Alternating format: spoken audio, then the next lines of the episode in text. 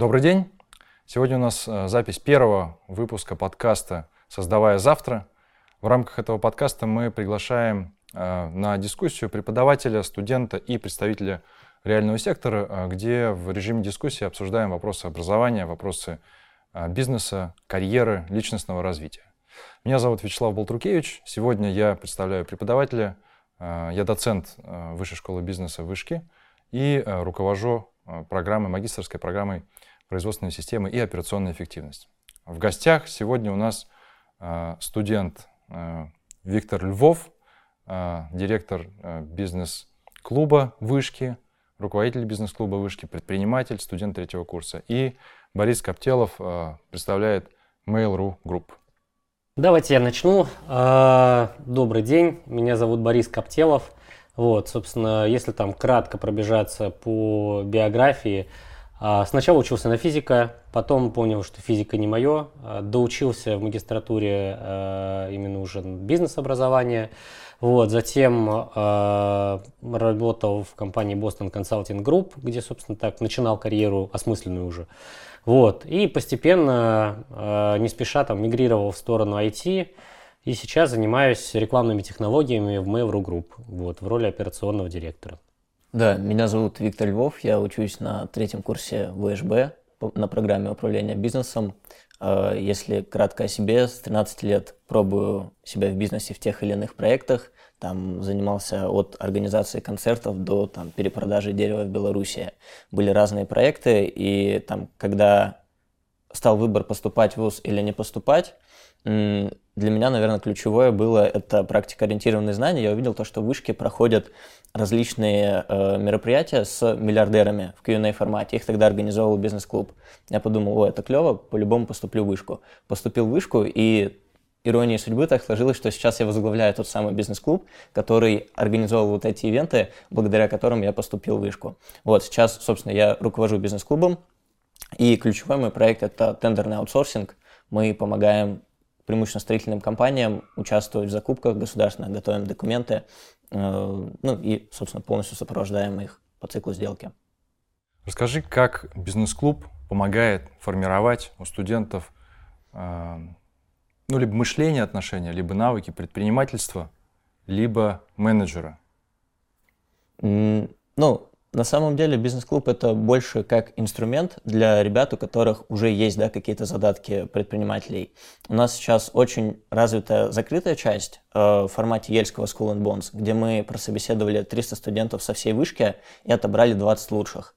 И, собственно, в закрытом формате организовываем разные очень крутые активности, там тренировка по ТСКО с Михаилом Прохоровым в его офисе, катались на великах с Леонидом Богуславским. И много таких крутых активностей, которые именно в формате off the record, в формате круглого стола действующим предпринимателям дают возможность прийти к реальному практику, который все, что нам предстоит пройти, уже прошел. И задать ему прям практикоориентированные вопросы, получить ответы, записать их и пойти внедрять. Также у нас есть открытые мероприятия, есть форум HSE Business Club, который мы проводим для всех желающих. Основная идея тут в том же, собственно, если ребята интересуются бизнесом, они приходят на наши открытые ивенты, у нас все время это живая беседа, живой диалог, и каждый имеет возможность задать свой вопрос реальному практику и получить честный ответ. Вот, и пойти это потом внедрять. У нас из интересного я организовал первый мой ивент, это встреча с Оскаром Хартманом. Это было два с половиной года назад. А, мы провели эту встречу, и э, вот когда у нас было последнее собеседование, оно было там полгода назад в закрытый клуб, у нас туда пришел человек, который основал свой бизнес благодаря вот этой встрече. То есть он говорит, я пришел на ваше мероприятие с Оскаром Хартманом, и я сделал свой проект э, после этого. Там, ну, он в Макинзи э, до этого стажировался там, ну, на, так скажем, стажером, да, был на, на низших должностях. После ивента ушел оттуда, начал свой проект, и сейчас у него ну, достаточно хороший, солидный бизнес для там, его возраста. Вот, и это круто, мы поняли то, что мы реально какой-то импакт в мир несем. Вот, поэтому вот такие кейсы. Если, Борис, у тебя физическое образование базовое, базовое, да, но не управленческое. Ну, как в итоге и то, и то, и еще сверху финансовое, в смысле CFA. Но да, изначально это физика и математика. Что говорит твой опыт уже ну, такой более богатый в индустрии такой старт в студенческом возрасте, в студенческую пору, а, о котором а, Виктор говорит, насколько он релевантен, насколько он определяет, э, в конце концов, э, там, наклонную, карьерную наклонную человека, как ты считаешь? Плюсы и минусы, да, то есть если получилось, это, конечно, круто. Это вот сразу плюс, человек верит в себя, а, пришли какие-то первые деньги, может даже шальные, ну там повезло, нашел какую-то нишу. И круто, если человек смог э, понять, в чем из этого была его заслуга в поиске ниши и opportunity какой-то, а в чем на самом деле заслуга удачи. Ну так уж устроен бизнес, что это всегда фактор удачи, его не отменяют. Случай, да?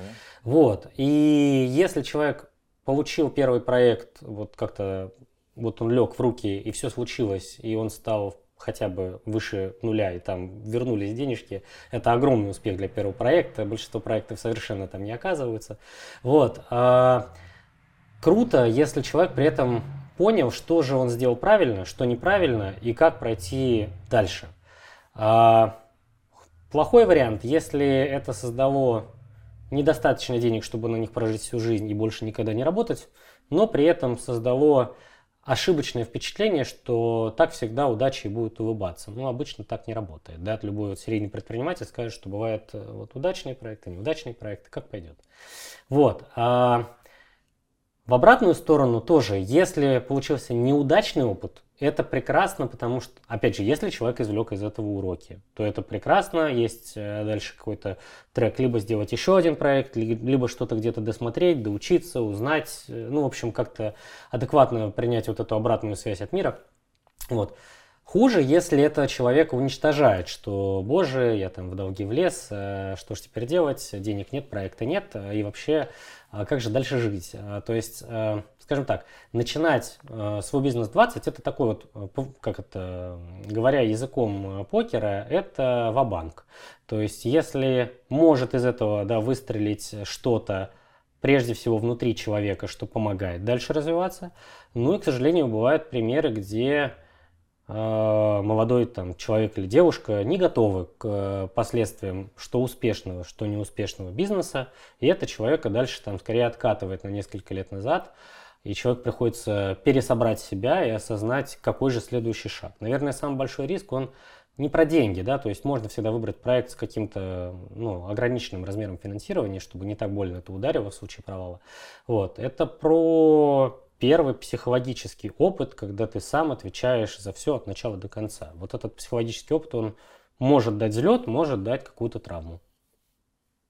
Виктор, а ты себя сейчас чувствуешь вот просто о том, то, о чем э, сейчас Борис сказал, ты себя чувствуешь в большей степени предпринимателем, когда человек отвечает полностью за все последствия своих действий и, собственно, реализует свою внутреннюю картину. Или, э, или где-то на грани между менеджером, когда ты все-таки реализуешь по большей части чужую картину.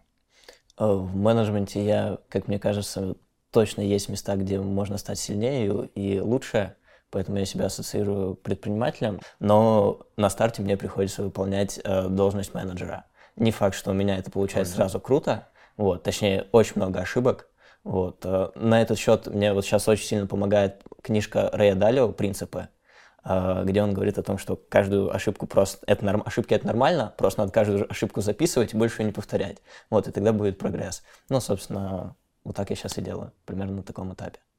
Угу. Борис, а ты можешь поделиться или вспомнить скорее первый опыт, когда ты, ну, ты ощутил причинно-следственные связи между своими действиями и значимым результатом, который получился, и отделил его от контекста, от того, что ты назвал удачей? Если взять совсем первый опыт, он выглядит так. Как-то раз я в 15 лет пошел на первую работу учеником слесаря и чуть не отрезал себе руку болгаркой, вот, которая железо пилит. Вот. И осознав, что на моей руке такой достаточно длинный шрам, а мог быть как бы кисть отдельно, рука отдельно, я кое-что для себя понял, что работать руками я больше не хочу. Ни одного дня в жизни. Вот. И надо сказать, что этот урок я выучил достаточно быстро и начал относиться к образованию и всем инструментам, которые позволяют мне заниматься чем-то другим, что не несет рисков для моего здоровья, значительно большим интересом. Очень полезный опыт был. Вот. А если так чуть попозже уже, да, э, Для меня очень важный шаг был, наверное, в какой-то момент э, осознать, что я больше не развиваюсь в консалтинге, хотя там у консалтинга очевидно много плюсов, особенно для старта карьеры, и многие выпускники хотят начинать карьеру именно mm-hmm. там. Вот, э, рано или поздно так устроена эта индустрия, что все оттуда уходят э, по разным причинам. Для меня было важно осознать, что мой выбор – это именно управленческая роль, а не консультирующая. То есть не только придумывать идеи, но и реализовывать идеи. И отвечать не за хорошо, не за хороший план, а за хороший факт. Вот это большая, собственно, большой такой был в ментальном плане шаг для того, чтобы познать, чем я хочу заниматься. А ты можешь каким-то несложным способом разделить роль, э, самоощущение, чем отличается консультант от, от менеджера? В чем различие? Вот, чтобы это можно было, чтобы это было понятно, например, студентам, которые на пороге старта своей карьеры. Могу. Э, представьте, что вы готовите борщ. Вот его как-то вот нужно, чтобы в конце процесса появился борщ, и все его поели. Вот э, консультант – это человек, который говорит, смотрите, я слышал что хороший борщ, в него кладут побольше мяса, а еще в интернете посмотрел 10 классных рецептов, и вот этот из них выглядит наиболее быстрым. Удачи, я пошел. Соответственно, а, и, кстати, не забудьте оставить мне тарелочку. А, менеджер – это человек, который стоит, перед ним есть кастрюля, а не всегда есть деньги на то, чтобы купить продукты, и все еще на выходе нужен борщ. Вот, собственно, примерно вот так выглядит разница. Борис, у тебя карьера достаточно такая поступательная, и ты уже в разных сферах себя попробовал. Виктор, ты сейчас занят в нескольких проектах, самостоятельных, личных, и при этом возглавляешь бизнес-клуб и еще учишься. На третьем курсе еще впереди год а, обучения, в общем, в непростой бизнес-школе. Шланговать особо не приходится, да? Вот это характеристики, в общем-то, многозадачности. Что вы думаете об этом? Борис, у тебя э, это за плечами большой уже опыт такой работы. Э, Виктор, ты только начал в таком режиме жить, я бы не сказал работать, а именно жить. И что это? Это необходимость, это ну, некий результат, это лишнее, может быть, на это нужно сразу обращать внимание и осознавать, что это э, распыление, ты прожигаешь себя, возможно, возможно. Или это зависит от человека? Вот что говорит твой опыт и твои ощущения, скажем так. Можно, может быть, еще опытом нельзя назвать, но некие ощущения. Да точно можно назвать опытом. Предпринимательский опыт учат как-то год за три. Вот. Есть такое. А, не знаю, давайте я начну. А, еще раз вопрос про многозадачность и многопроектность. Его нужно поделить на части. А, есть вот одна история, где, например, совмещается образование и там работа или предпринимательская деятельность, и социальные какие-то там проекты в виде там бизнес-клубов, кейс-клубов, чего угодно. А это кажется мне хорошей историей до тех пор, пока человек а, не выгорает и не уничтожает себя. То есть пока сил хватает, а это не вредит ни ментальному, ни физическому здоровью, на сон остается ну хотя бы 6 часов, кажется, что это отличная идея, так можно, наверное, двигаться быстрее, если двигаться быстрее вообще хочется. Вот. А есть э, другая сторона мультитаскинга, когда вот э, представьте, что вы одновременно говорите по телефону, пытаетесь э, посмотреть, э, ну, например, какие-то слайды или Excel, вот, и одновременно с этим, допустим, еще отвечать э, на SM, ну, какие-то там сообщения маме. А, скорее всего, не получится ничего хорошо, потому что мозг человека так устроен, что переключение контекста между одной задачей и другой занимает какое-то время. У нормального человека это десятки минут, у очень продвинутых людей это минуты, но постоянная смена контекста с работы на семью или какие-то еще проекты так просто не работает. То есть не просто так придуманы там, академические часы длиной там, сколько-то, когда человек сфокусирован на одном предмете, потом он выходит из контекста, занимается чем-то другим и снова входит в контекст. То есть а, делать много проектов, ну да, это вроде абсолютно нормально звучит. Делать несколько вещей в течение одной минуты скорее не нормально. Это, наверное, отсутствие фокуса, отсутствие, ну или неправильное планирование, неправильное целеполагание. Какой у тебя опыт, Виктор? в этом Ну плане? вот я прям буквально недавно пришел к такой мысли, что мультитаскинг, он бывает э, синергетический, который несет пользу, а бывает тот, который несет когнитивный диссонанс. И тут прям очень важная история на этапе личной стратегии определиться, куда ты двигаешься и зачем. И отвечая на ваш вопрос, как совмещать учебу, э, бизнес-клуб и текущие проекты, ну, на самом деле, вот сейчас в рамках этих трех сфер я вижу полный синергетический эффект. То есть я понимаю, зачем я пошел в вышку, я понимаю, почему я хочу этот диплом, я понимаю, почему я здесь учусь. Я считаю то, что каждый предприниматель на себя там должен брать социальную ответственность какую-то и ну, делать какой-то импакт и ну, создавать вообще среду, потому что, ну вот, если смотреть на Америку, там половина списка Forbes, они причастны к каким-то бизнес-элитам, бизнес-клубам и так далее. Ну и если там попытаться следить их связи, то они очень понятны там в рамках бизнес-сообществ. У нас этого института нет, от слова совсем. Вот. И мы, собственно, пытаемся его создать, сделать, и ну, нам кажется, что в будущем это даст прям мультипликативный эффект, как и в нашу сторону. То есть, ну, все люди, которые там в списке Forbes текущем, они так или иначе 30 лет были назад знакомы. Вот, мне кажется, у нас такая же история там, в плане бизнес-клуба. Вот. И в плане своего бизнеса 100% то, что я получаю там и в учебе, и в бизнес-клубе на наших знаниях, э, я сразу же внедряю в свой бизнес, потому что это такой инструмент универсальный по развитию себя. Ты получил знания, ты его применил, э, понял, что правильно, что неправильно, что нужно внедрять, что не нужно, и в итоге получается что-то интересное. Самое главное, ты отслеживаешь то, что ты растешь, и там э, планомерно идешь к своей стратегии, и, ну, там, степ-бай-степ двигаешься туда, в правильном русле. Если это так, и тут синергетический эффект, то совмещать это все достаточно просто. Получается, если я правильно слышу, получается, ну, как минимум две вещи. Первое, это более-менее такое поня- понимание внутреннее, а, для чего ты это делаешь, да, на средний, на долгосрочный результат, по крайней мере, текущее понимание. Может, если чуть побольше этим живешь и занимаешься, ты уже понимаешь, что потом оно изменится. Но, тем не менее, на текущий момент есть ответ на вопрос, зачем мне это нужно, раз. И второе, то, что я считаю, ну, вот мой опыт тоже об этом говорит, что гораздо сложнее ответить на вопрос, чего не делать, Да. чем то, что делать. Оставить сложнее что-то, чем начать что-то новое.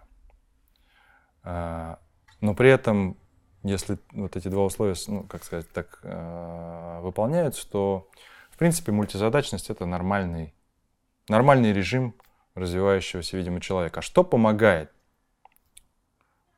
Что вам примерно помогает? Ну, Помогает оставаться в ресурсе. А, Ну, есть различные техники, истории. Э, Ну, вот я попытаюсь максимальную пользу дать в плане выборки от наших спикеров, там, таких как Владимир Седов, Лев Левиев и так далее. Потому что я вот каждый раз ваш вопрос прям им задаю, потому что это прикольно. И э, очень интересно отслеживать закономерности. То есть вот если там у нас прошло больше 40 встреч с очень успешными людьми, и если там хотя бы 10 из них говорили что-то одно и то же, то это точно можно имплементировать в свою жизнь.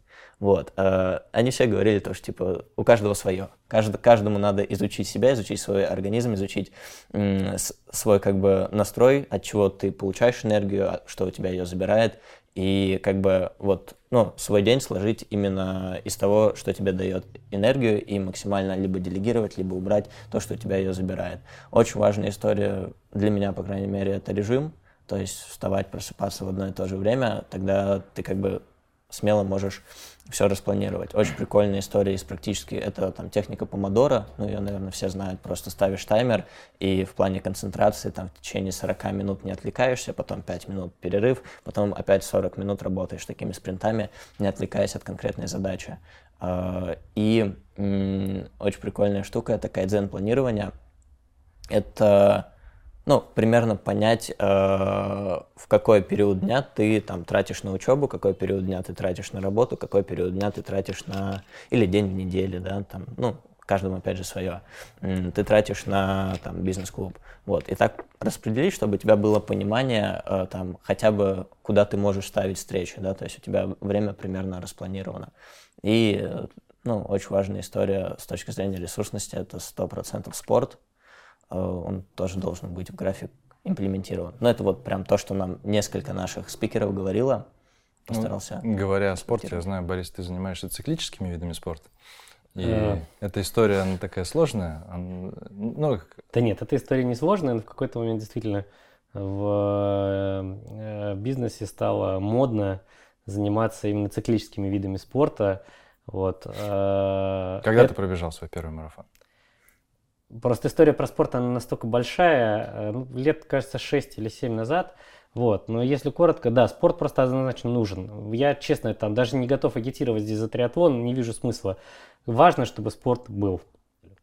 Вот. А про то, как появляется энергия или там ресурсное состояние, я в целом, во-первых, согласен с тем, что ты сказал. И это, ну, так и есть. Для каждого совершенно разные вещи, разные день. Для кого-то график, для кого-то не график. Мне кажется, самый важный это вопрос «зачем?». А, вот в какой-то момент, даже в 20 лет я не задавался вопросом, почему круто быть в списке Forbes. Просто круто и все. Потом начинаешь сам себя спрашивать, а почему это еще раз круто? что там в списке Forbes крутого-то, что от этого лучше-то становится. Вот в какой-то момент вопрос «зачем» вообще становится краеугольным. В каждой минуте, в каждом часе, в каждом дне, в каждом в итоге годике. А, один простой вопрос «зачем?». Соответственно, если ответ на этот вопрос есть, и человек хорошо понимает, почему он находится здесь, сейчас, почему он хочет что-то делать или не делать, то очень легко появляются силы на то, чтобы что-то, собственно, сделать или, наоборот, не делать. Когда ответа на вопрос «зачем?» нет, э, то разваливается вся система. То есть э, какое-то время еще после этого можно ехать на дисциплине, что типа «нет, ну я же так всегда делал», нормальные ребята так делают, вот успешные бизнесмены так делали, наверное, поделаю-ка я так же, хуже, наверное, не будет. Так можно тоже пару годиков, но потом и это перестает работать, и вопрос, так а что? А я-то хочу быть успешным бизнесменом или нет? хочу или нет. А если хочу, то зачем? Вот, и, собственно, мне кажется, что чем раньше э, молодой э, человек или девушка начнут задавать себе вопрос «зачем?», э, тем лучше, комфортнее, гармоничнее, богаче, если это важно, станет их жизнь. И как бы вот нашим зрителям, которым сейчас, допустим, возможно, там 15, 16, 17, а пора. Это вопрос пора себе начать задавать. Зачем? Зачем вы хотите открыть свой проект или не открывать его? Зачем вы хотите поехать на вечеринку или не поехать туда? Зачем вы хотите поступать в университет или не поступать? То есть в каждый момент просто начать задавать себе этот вопрос, даже если не получается найти на него ответ, а, вот этот вот поиск и есть э, огромный механизм того, как структурируется информация в голове. Мне кажется, один из фундаментальных вообще вот тезисов, а, имея... Мы, мы его уже коснулись несколько раз сейчас за последние 20 минут в обсуждении ответ на вопрос «Зачем?». И нас ну, бизнес-образование учит задавать себе вопрос «Зачем?», если ты естественным образом этому не научился э, в среде, то бизнес-образование ставит этот вопрос перед тобой постоянно. И Давайте немного поговорим про образование, про бизнес-образование, про роль образования в развитии человека и, может быть, в успехе человека. А. Вячеслав, а можно вам вопрос задать? Мне кажется, он будет прям очень релевантен перед тем, как мы начнем это обсуждать. Как раз, э, почему вы выбрали для себя путь преподавания? Зачем? В чем конечная цель? И, ну, если поделитесь мыслями про мультизадачность и так далее, это тоже будет очень интересно со стороны преподавателя. Ну, наверное, отчасти, как Борис в самом начале сегодня сказал, отчасти это была случайность, так сложилось отчасти, но через два года нахождения в бизнес-школе у меня этот вопрос появился. Сначала это было просто интересно, а потом я себе задал вопрос, ну хорошо, а если, если так, то что меня ждет через 5, 7, 10 лет? И я подумал, ну как бы на этот вопрос получить ответ, и подумал, что надо было бы посмотреть, что такое профессор, что такое профессор, как его жизнь выглядит, что он занимается, как он мыслит, и что такое бизнес-школа хорошая. И ничего другого я не нашел, как посмотреть на программы для развития преподавателей. Выбрал, э, на мой взгляд, на тот момент самую хорошую, она длительная, месячная программа в бизнес-школе ЕС в Испании. И поехал туда посмотреть на хорошую бизнес-школу и пообщаться с э, преподавателями. В тот момент в нашей стране были единицы профессоров, преподавателей, но не было бизнес-школы как института. А, эти два вопроса у меня были. Что такое бизнес-школа перед самим собой? Что такое жизнь а, профессора в хорошей бизнес-школе? На оба вопроса я получил ответ. Они меня оба устроили. Мне очень понравилась модель того, что такое профессор. У меня ушел стереотип того, что это человек, оторванный от жизни. А, это человек очень в прикладном смысле продвинутый и рассуждает на очень профессиональном языке на абсолютно разные темы. Раз. У этого человека я увидел а, очень интересная жизнь с, в кругу практически всегда мотивированных людей, а, которые приходят учиться, значит, они перед собой ставят эти вопросы. У него есть доступ к первым лицам в разных индустриях, и в этом смысле он может довольно гибко а, управлять своим временем в зависимости от внутреннего интереса. И это люди, ну, я бы сказал так, не, может быть, они не очень богатые, но не бедствующие, что тоже немаловажно а, с точки зрения такой свободы реализации своих идей. Мне это понравилось, меня это смотивировало. Это отличалось от того, кем я на тот момент был. И вот когда ты видишь такие диспропорции, то ты либо тебя это либо демотивирует, если ты понимаешь, что ты таким никогда не станешь, или у тебя так не, или контекст не позволяет, либо тебя это очень мотивирует, что ты теперь понимаешь, что нужно делать. А, у меня был второй вариант, и это было 11 лет назад. 11, 12 лет назад, в июне, вот в июне 2009 а, года.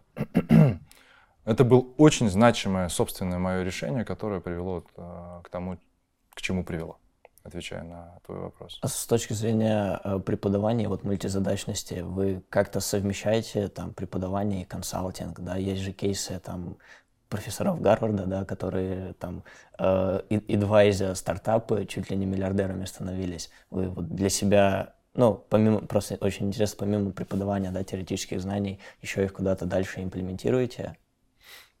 Ну, здесь как раз у меня миф развился, у меня, у меня, был этот вопрос, как это все совмещается в одном человеке. Хороший преподаватель в бизнес-школе — это три вещи. Первое, он собирает знания не из книг, а он собирает их из практики. Общаясь, наблюдая, а, участвуя, находясь в совете директоров, в консультировании. В этом смысле он всасывает как пылесос а, знания, не всегя деля ответственность, что очень правильно, а, и это надо разделять но находясь близко к принятию решений, иногда участвуя в принятии решений. Дальше он это обобщает. И в этом смысле преподаватель бизнес-школы очень сильно отличается от э, человека в индустрии на руководящих позициях, потому что в течение недели он может видеть 3-5 абсолютно разных компаний, находясь в центре принятия решений в разных регионах разного масштаба, и у него есть возможность это обобщать, сводить все воедино, и обычно он что-то пишет либо учебные материалы, либо статьи, когда-то книгу на основе того, что он сделал и обобщил. И вот это обобщение очень ценное. Обобщение — это то, что позволяет ситуацию одну увидеть через какие-то общие модели и переложить на ситуацию совершенно другую и другие решения принять. И третье, он делится этим. Делится этим в аудитории, в корпоративных программах, со студентами undergraduate, со, студент, со студентами postgraduate. А, и вот этот вот цикл примерно 30-30-30 по трети времени, это такая хорошая идеальная формула, которая позволяет человеку развиваться постоянно и не копить в себе, не оставлять делиться с, со средой, а отдавать обратно. Понял, спасибо большое. Поэтому есть миф, что преподаватели вроде как бы они либо такие вот теоретики, а это вот тот механизм, который позволяет человеку оставаться а, ну, up to date, то, что называется в, в среде. Ну, я бы еще добавил, что в целом в западной практике корпоративного управления рано или поздно а, в крупных корпорациях в совете директоров появляется кто-то от крупнейших университетов, пытаясь напомнить о том, что долгосрочные перспективы иногда важнее, чем краткосрочные, потому что менеджмент всегда склонен э, думать текущим годом, текущими тремя годами, вот, выбирать решения, которые ближе лежат, более осязаемы. Вот, именно поэтому рано или поздно э, там, топовых профессоров можно увидеть в советах директоров очень крутых фирм. Возвращаясь или продолжая вопрос а, об образовании, я вот эту сторону, внутреннюю сторону немножко раскрыл того, откуда берется экспертиза и почему ей иногда можно доверять. А, а вот, Виктор, ты сталкиваешься, ты сегодня на стороне студентов. Насколько для тебя ценно образование? Насколько... Как ты для себя определил а, ценность образования, при том, что мы видим что все там, ну или ряд, вернее, крупнейших корпораций рождались в гараже людьми, которые образование оставляли. И это есть такой вот тезис, в кавычках, который можно сказать, да, что ну, не, образование не суть э, важно. Вот как ты для себя это определяешь? Ну, тут важный момент то, что у меня дедушка профессор, а, он, ну, профессор э, в сфере физики как раз, и э, поэтому, ну, я тоже с, мы с ним дискутировали на этот счет, я потому что там в 15-16 лет был таким радикальным подростком, молодым предпринимателем, который говорил, ну, образование вообще не нужно, зачем это а на практике, я пойду внедрять, делать свои проекты, ошибаться. Это просто там минус 4 года. Вот. Я на самом деле очень благодарен то, что он меня тогда вразумил и объяснил, зачем это нужно. И для себя на старте я выделил две важные причины. Первое – это социальный капитал. Связи, как мы видим на практике, тоже, ну, все вот эти истории из гаражей, люди в любом случае учились, да, хотя бы начинали учиться и получали социальный капитал, колоссальный социальный капитал, там, из Гарварда, да, еще откуда-то, вот, из ведущих вузов. Потому что, ну, там, связи есть первичные, есть вторичные, и так, самые сильные связи — это первичные, когда ты с человеком в одном обществе находишься, да, и там, кроме как школы и университета, работы, ты, ну, мало где можешь их получить. Поэтому упускать университет, это ну, очень сильно э, срежет твое конкурентное преимущество в долгосроке. Вот, это первый момент, социальный капитал. И второй момент – это все-таки фундаментальные знания. Э, ну, быть образованным человеком и умным – это важно. Э, как бы деньги – это тоже важно, и богатство – это тоже важно, сто процентов. Но мне кажется, это можно, и мы видим много примеров, когда это совмещают, поэтому там образование 100% базовое, оно очень ценно. Я там на первом курсе, когда нам давали э, философию, экономическую историю, я дико кайфовал. Все мои одногруппники думали, да зачем нам это, не очень интересно, неприкладное.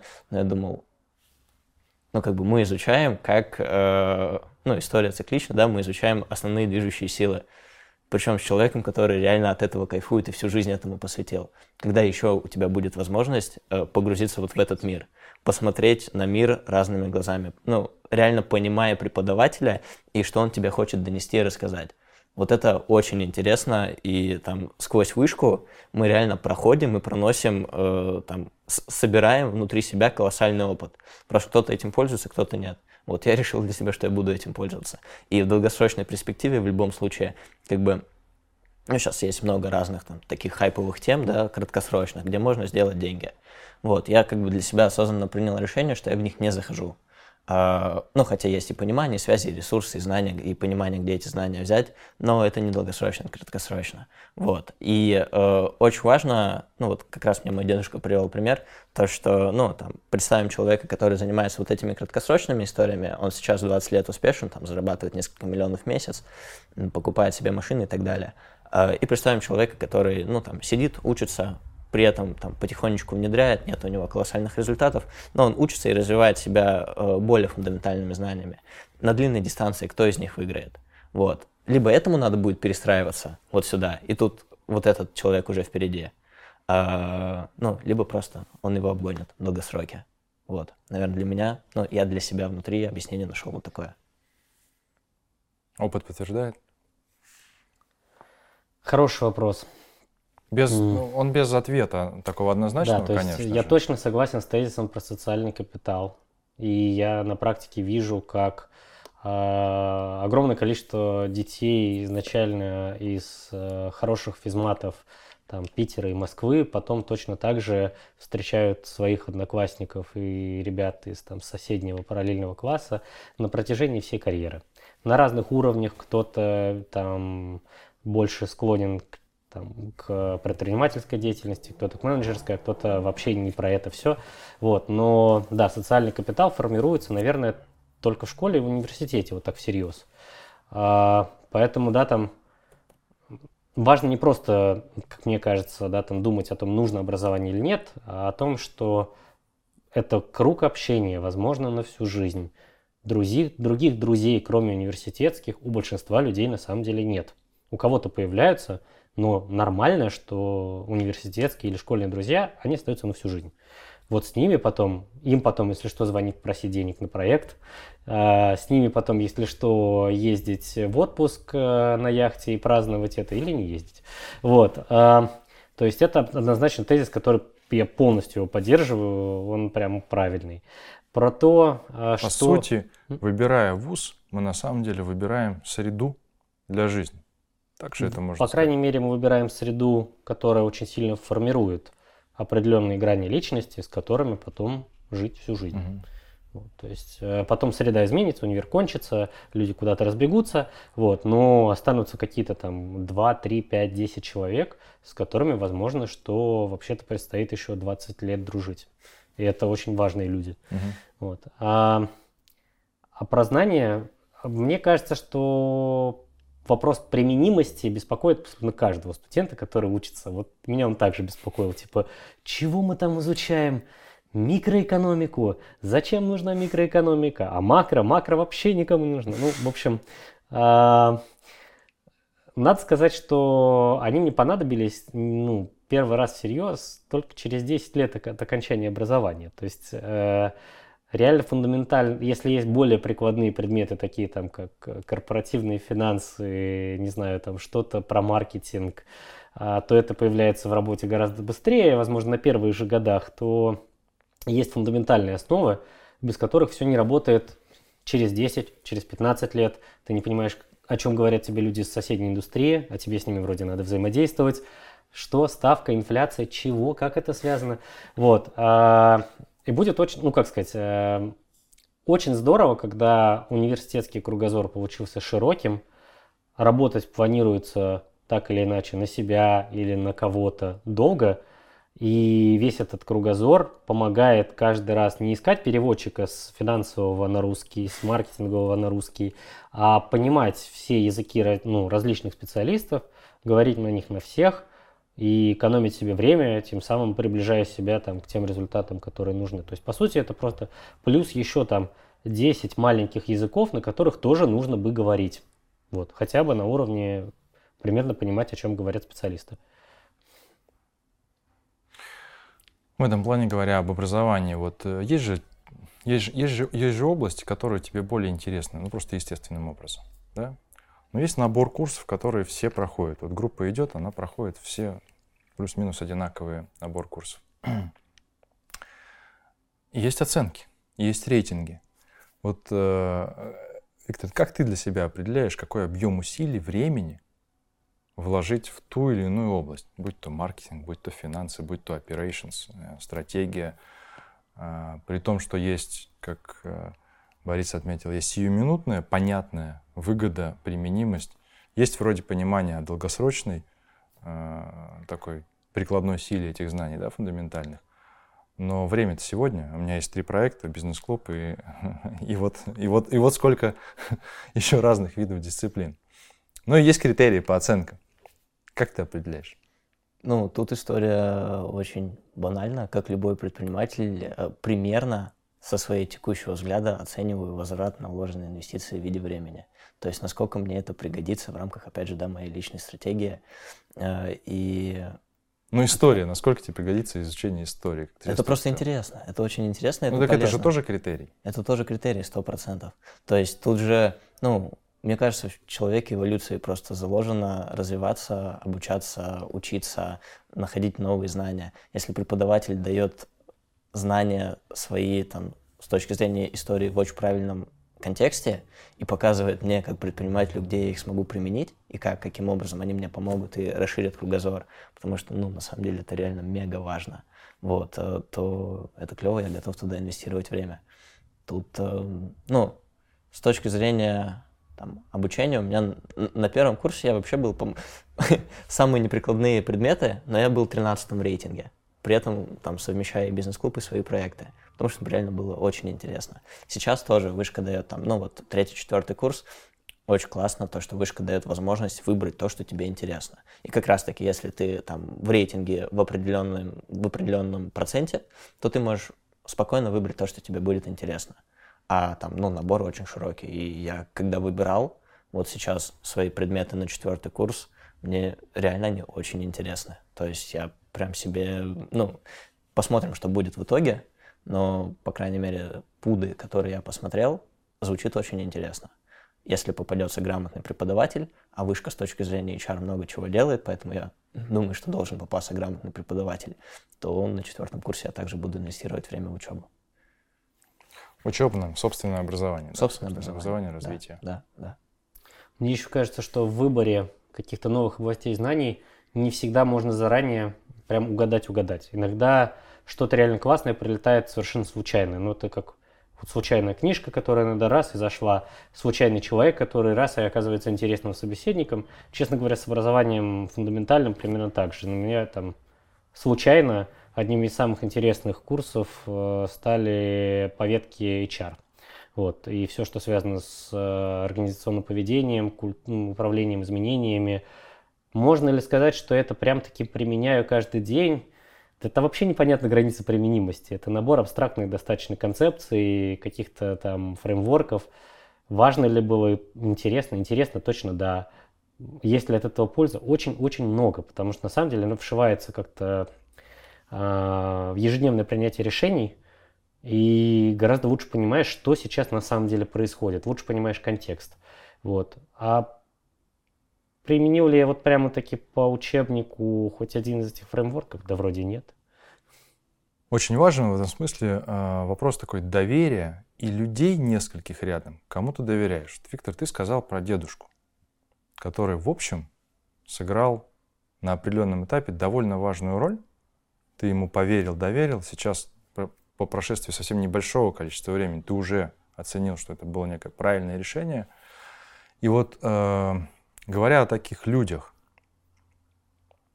мне кажется, они очень важны для каждого человека. На определенном этапе мы а, по каким-то непонятным причинам встречаем человека, который оказывает на нас а, влияние. Их не очень много. Я по себе могу сказать, что их там на пальцах одной руки можно перечесть, тех людей, которые в разном, абсолютно в разных областях почему-то сыграли какую-то значимую роль, что я сейчас могу сказать, что вот большая часть меня это благодаря какой-то фразе или взгляду, или вопросу, или рекомендации. Опять разное количество времени на профессиональном и жизненном пути а, у нас всех троих. А, вот, Виктор, у тебя, помимо дедушки, а, ты, ну, можно считать, что ты все-таки на старте. Конечно. И карьерного, и такого жизненного, самостоятельного жизненного пути. Если что, я считаю, что я тоже на старте. Да я тоже. Но ну, просто в этой компании он больше на старте, чем мы. Или мы просто на другом старте, наверное. А, что ты можешь сказать по этому поводу? Оценил ли ты уже вот значимость людей, которых ты встречаешь? И если да, то, может быть, поделишься а, опытом. В рамках вышки я для себя встретил э, своего наставника, как раз-таки основателя бизнес-клуба Сережу Шмелева. Он тоже делает бизнес, он тоже э, уже выпустился из, э, ну, собственно, высшей школы бизнеса, да, факультета менеджмента. Вот. Ну, тогда это еще просто факультет бизнеса и менеджмента был. Э, и у него я научился очень многому, потому что это, это очень интересно, на самом деле. Вышка — это, ну, реально уникальная история, если знать, как ей правильно пользоваться. Потому что самые пассионарные ребята России, они внутри вышки. И э, поступая на первый курс, ты можешь найти человека на четвертом, который э, вот за эти три года прошел тот путь, который тебе предстоит пройти. То есть, ну, такая среднесрочная даже, краткосрочная, да, дистанция. Но это очень интересно бывает с ним пообщаться, потому что, ну, там вот у нас с Сережей прям одинаковые взгляды на жизнь, одинаковые цели примерно. И очень интересно э, спросить у него, а что было полезно, а что было не полезно, что бы ты делал, что не делал, какой совет дашь. Вот у меня сейчас есть, да, там 4 года в рамках вышки, на первом курсе я его спросил, что ты посоветуешь делать. Вот. И как бы, ну, те советы, которые он мне дал, там, в плане, э, ну, там, полететь за рубеж, да, там, к сожалению, из-за ковида не получилось улететь в Канаду, но я там над этим поработал, я получил, да, там, э, ну, в общем, как это... Прошел часть программы. Да, да? Э, я не прошел часть программы, я выиграл э, конкурс, ну, по студенческому обмену, должен был улететь, но, к сожалению, не улетел. Но в любом случае, как бы, вот те советы, которые он мне давал, также там по предметам, на которые там, угу. стоит обращать внимание, на которые не стоит обращать внимание. Ну, не стоит фокусироваться на них прям сильно. Вот, это тоже было мега полезно. Поэтому это очень уникальный и важный в жизни каждого инструмента. Можешь чем-то добавить здесь? Про... Еще раз сходный про наставников, про, про то... наставников, про роль э, людей близких, э, как-то по духу, наверное, которые играют э, играют определенную важную роль, как ты потом понимаешь, в э, твоей жизни, ну не только профессиональной. Как к этому относиться? Вот вообще в логику менторства я верю, но как-то с ограниченной применимостью. То есть э, ментор э, это человек, от которого изначально очень много, от него возлагаются такие большие-большие ожидания, что вот он прям придет и скажет, делай так, вот так хорошо, вот так менее хорошо, вот делай так. Вот. А получается ли всегда на практике вот настолько результативно? Ну, нет. Бывают очень удачные пары, бывает прям совпадает. Даже если это не называется менторством. А, а бывает, что пара на самом деле менти и ментор сложилась, и оно работает. И они даже не знают, что это менторство. Вот. А, ну и бывает, что на самом деле там возникает в этих парах разочарование, а, потому что одной из сторон показалось, что у них какие-то другие были ожидания. Вот. И получилось ли для меня хоть раз вот именно в роли менти найти человека, который расскажет мне как-то, как мне сэкономить свое время, честно, не особо. То есть в моем случае так вышло, что я несколько раз это пытался сделать осмысленно. Вот я прям чувствовал, что было бы очень здорово, чтобы я мог кого-нибудь так вот осмысленно спросить, и мне бы кто-нибудь годик жизни сэкономил на то, что я делаю сейчас что-то не то. Надо сказать, что мне, к сожалению, не повезло, и мне так не случилось. И мне поэтому пришлось набивать большую часть шишек самостоятельно. Но я все еще считаю, что это очень полезный инструмент, и даже если он срабатывает, допустим, каждый, в каждом пятом случае, целый каждый пятый человек сэкономит себе несколько там, месяцев или лет жизни на то, что можно было вообще не делать. Тут очень важный аспект задавать правильные вопросы. Я, потому что тоже, ну, работал... Ну, ты сам для кого-то уже, наверное, тоже мы же тоже для кого-то тоже такими людьми являемся, да? Да, сто процентов. Я э, ну, с одним из наших спикеров э, договорился как раз о таком менторстве. Ну, грубо говоря, то, что я могу ему написать, скинуть отчет, чтобы он посмотрел траекторию и поделился своим опытом. Э, он тогда мне прям очень важную вещь сказал. Э, он говорит, окей, я как бы ментором, ну, в менторство как таковое тоже не особо верю, но я могу поделиться своим опытом. Вот считай, я для тебя как карта, и если ты... Мне, у меня есть колоссальный опыт, и ты можешь его изучать. Изучать посредством правильных вопросов. Если ты мне задашь правильный вопрос, я тебе ничего советовать абсолютно не буду. Вот. Я просто поделю, как, поделюсь тем, как я делал. Вот. И это прям... Это было очень сложно, находить правильные вопросы. Но даже сам вот этот подход, он заставляет э, думать и развиваться. Поэтому, потому что когда ты нашел правильный вопрос, то до решения тебе уже недалеко вот, с правильным подходом. А еще если ментор рядом, то это прям сильно. Вот. Ну, задавать вопросы сложнее, да. чем на них отвечать, да, правильные да. вопросы. Знаете, я вот э, думаю, что когда мы говорим о людях э, саморазвивающихся, э, это ведь э, люди, которые так или иначе пытаются найти свои ограничения, свои границы, поэтому берут на себя больше, новое что-то, чего-то отказываются, но такие динамичные. И кризис кризис э, потери смысла, кризис э, выгорания. Это всего лишь ну, такой закономерный результат попыток человека понять свои ограничения. И у развивающегося человека это рано или поздно наступает. Это как, как ну, некая аксиома. И это некий критерий того, что ты развиваешься. И, по сути, через этот кризис такой, или через выгорание профессиональное, ты чуть лучше себя начинаешь понимать. Поэтому вот, ну и таких кризисов на протяжении жизни, как нам говорят люди, которые прожили еще больше нас, их несколько. А, прожив, проживая первый кризис, ты вырабатываешь ну, какой-то иммунитет и понимаешь, как с этим работать. Это как с первой болезнью, да, такой тяжелой. А вот, э, наверное, Борис, к тебе, наверное, вопрос. Я допускаю, что это э, такое, такие вещи случались. Вот что бы ты сказал, нужно знать человеку об этом, который еще ни разу не попадал в такое серьезное ну, этап э, саморазвития через, через, через выгорание, через кризис профессиональный, внутренний? Очень хороший вопрос.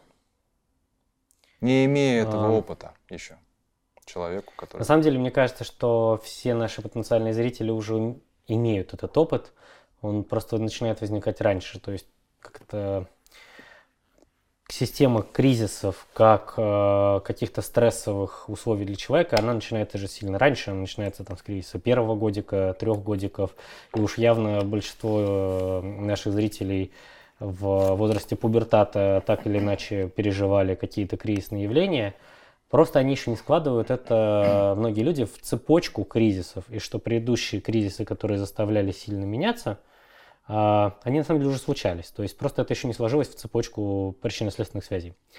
А, и что на самом деле там, как бы вот там не назывался кризис в районе 30, в районе потери смысла или там профессионального выгорания, что на самом деле это просто еще один и далеко не такой страшный, потому что это вообще ничего по сравнению с тем, что человек проходит, кстати, в три годика или в один, это уже так, семечки. Вот, а, что в этой ситуации делать? Мне кажется, Практический совет. Э, если сложно, идите к терапевту в любом возрасте. Очень, очень практический совет. Не можете разобраться самостоятельно, обратитесь к профессионалам. В данном случае профессионалы по кризисам называются психотерапевт. Вот. Не стесняясь этого абсолютно, даже если мама всю жизнь говорила, что психотерапевты это только для больных. Вот. Э, чуть-чуть более оторванный от жизни совет, э, если вообще советовать здесь что-то нужно – не бояться проиграть, не бояться, э, что что-то страшное случится в результате этого кризиса. Ну вот если там, еще раз надо смотреть, вот не нравится человеку ходить на его работу. Ну что самое страшное может случиться? Ну он оттуда с криками «не хочу больше здесь работать» убежит и будет годик путешествовать по Африке. Это правда страшно? Да вроде нет.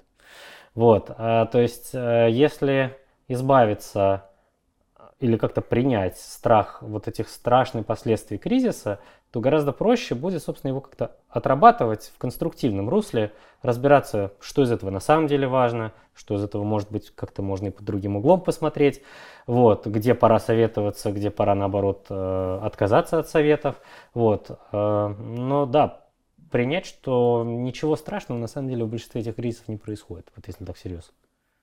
Ну, Закрылся бизнес? Ну окей, у всех предпринимателей есть закрытый бизнес. Остался с долгами? Ну, в целом, все предприниматели рано или поздно закрывают бизнес и остаются с долгами. Ну, как бы, это не конец жизни. Я со своей стороны думаю, что, отвечая, наверное, тоже на свой вопрос, продолжение того, что ты говоришь, что, э, ну, первое, важно, мне очень понравилось твое размышление, что представить самый худший вариант и понять, что он не такой уж и плохой попутешествовать по Африке год, ну, некоторым такая возможность не предоставляется, все время занятым людям. А тут вот можно это считать даже успехом. Второе, это, наверное, э, я думаю, что, что важно для, для людей, э, это то, что знать, что это нормально. Знать, что это нормально, и большинство людей выживают. Скажем так, большинство людей выживают. А, ну а дальше понимать, что он очень индивидуальный, и что найдя выход какой-то для себя внутренний, ты становишься гораздо сильнее. Ты сталкивался уже? Пока что нет. Ну, только какие-то такие краткосрочные истории.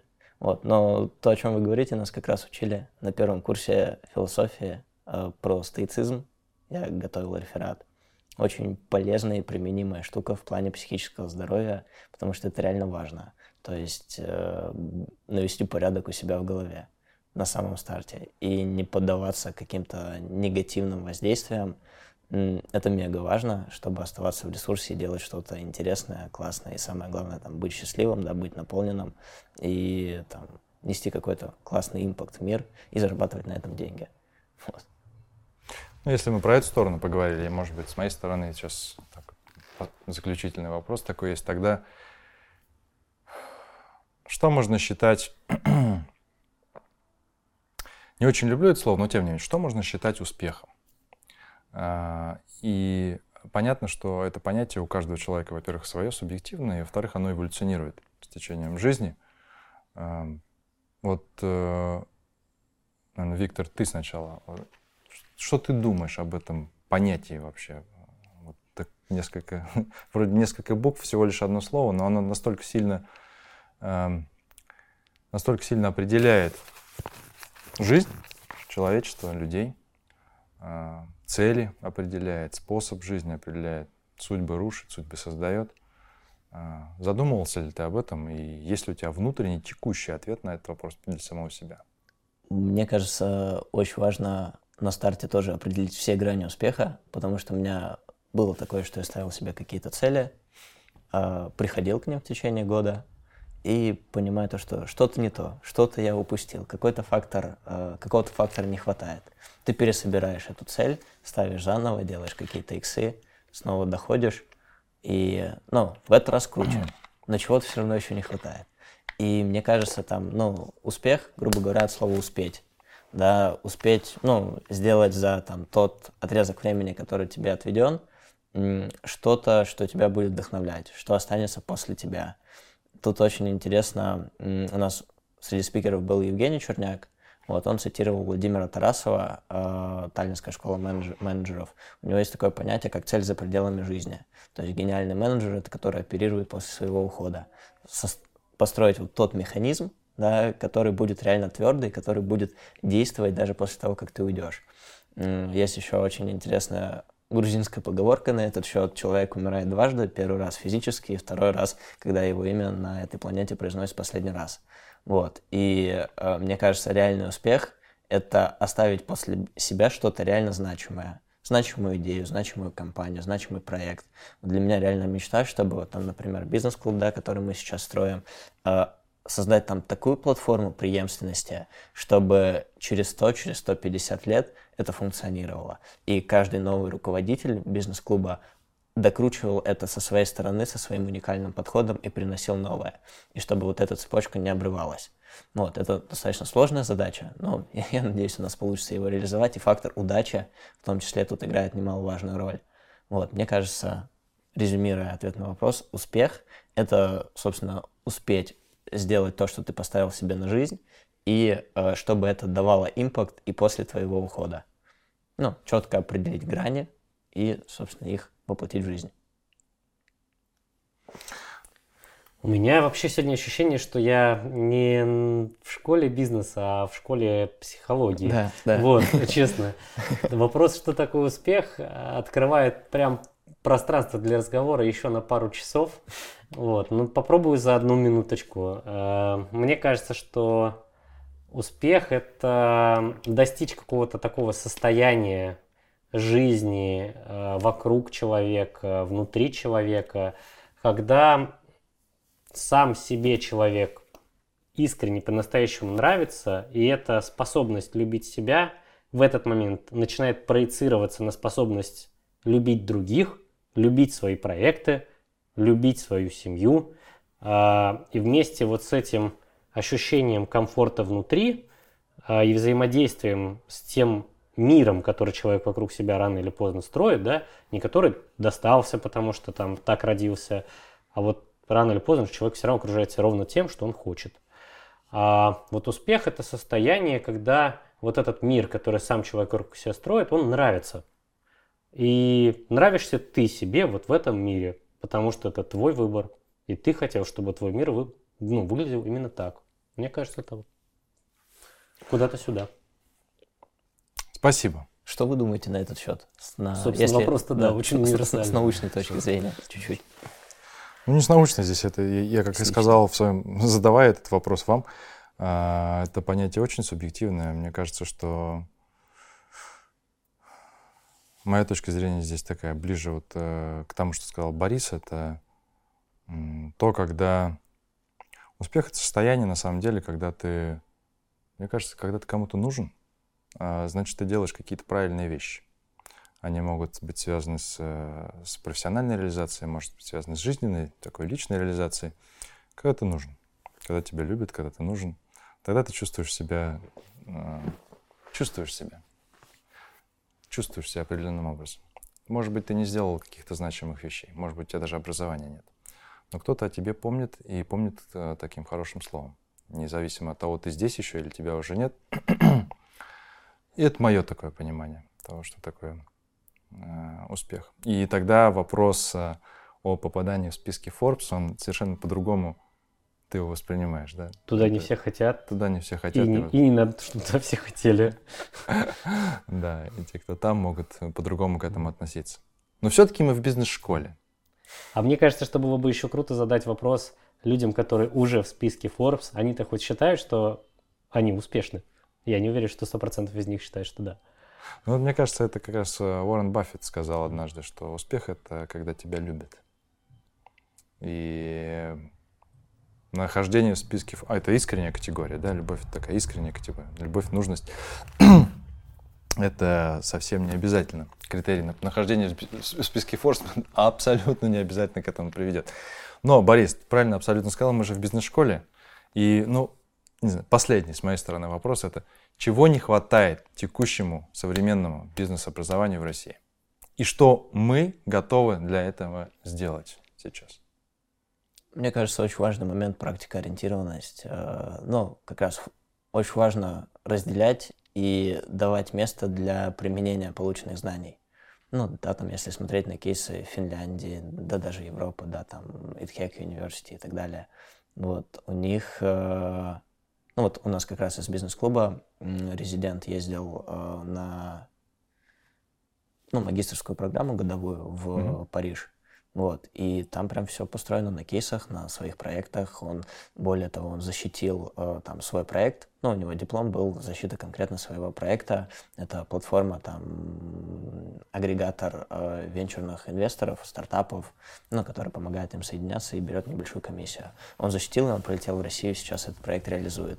Вот такая практика ориентированность и направленность, мне кажется, это очень важно, и это то, чего сейчас в российском образовании, именно в бизнес-образовании не хватает. Угу. У нас было много диалогов на эту тему, поскольку у меня есть роль э, э, председателя Совета образовательной программы в Вышке. Вот. И, разумеется, вопрос о том, чего же не хватает программе, школе. Ну, это такой очень практический вопрос. Вот, э, с одной стороны, действительно есть разрыв между тем, что ожидает студент, работодатель, э, работодатель ожидает сегодня и работодатель ожидает завтра. Вот это вот диалог между тем, насколько университет может э, позволить себе быть, простите, на техникумом, он никуда не делся, да, то есть, с одной стороны, чтобы выйти на работу и сейчас начать зарабатывать, нужны супер практические навыки, с другой стороны, а чем это тогда все-таки отличается от техникума? Ну, вроде в техникуме учат навыкам, в университете учат чему-то очень долгосрочному. А, наверное, сейчас скорее все-таки не хватает, да, так, в среднем по больнице практических навыков, и многие работодатели как раз и заговорили о том, что вот студенты выпускаются, ну и что мне с ним делать, он хочет зарплату X, я смотрю на его реальные навыки, которые он вот будет применять на ближайший год, а там, ну, ну вот не те. Вот, и кажется, что как раз простроить вот этот мостик между окончанием образования и первыми годами э, трудоустройства, вот это то, чего сейчас не хватает больше всего. Это и про управление ожиданиями в том числе в обе стороны, да, то есть что, ну, почему, собственно, студент считает, что он выпускается, и 200 тысяч в месяц это теперь для него нормальная зарплата. Да не знаю почему. Вот. Почему работодатель считает, что студент, выпускающийся из элитного учебного заведения, он тоже за 30 тысяч завтра стартует. Вот как-то разрыв, да, возник. Вот. А покрытие этого разрыва – это то, чего не хватает больше всего. И в плане навыков, и в плане ожиданий, о том, как выстраивается, и в плане, плане как это, программ совмещения образования и бизнеса, как эта цепочка должна закрутиться на последних курсах, стажировках, практиках. Вот этот переход, то есть само по себе образование выглядит классным продуктом его переливание в первые годы на работе, наверное, вот самая большая область для того, что нужно дать. Совмещение, плавность да. перехода, да? Ну, наверное, это одна из задач, которая стоит перед э, структурами, которые здесь в школе бизнеса э, вышки сегодня существуют. Это академические советы э, у каждой программы, которые наполнены как раз-таки людьми из индустрии, которые способны и запрос правильно сформулировать, и дать обратную связь, насколько практики, которые в программах реализуются, насколько они решают эту задачу.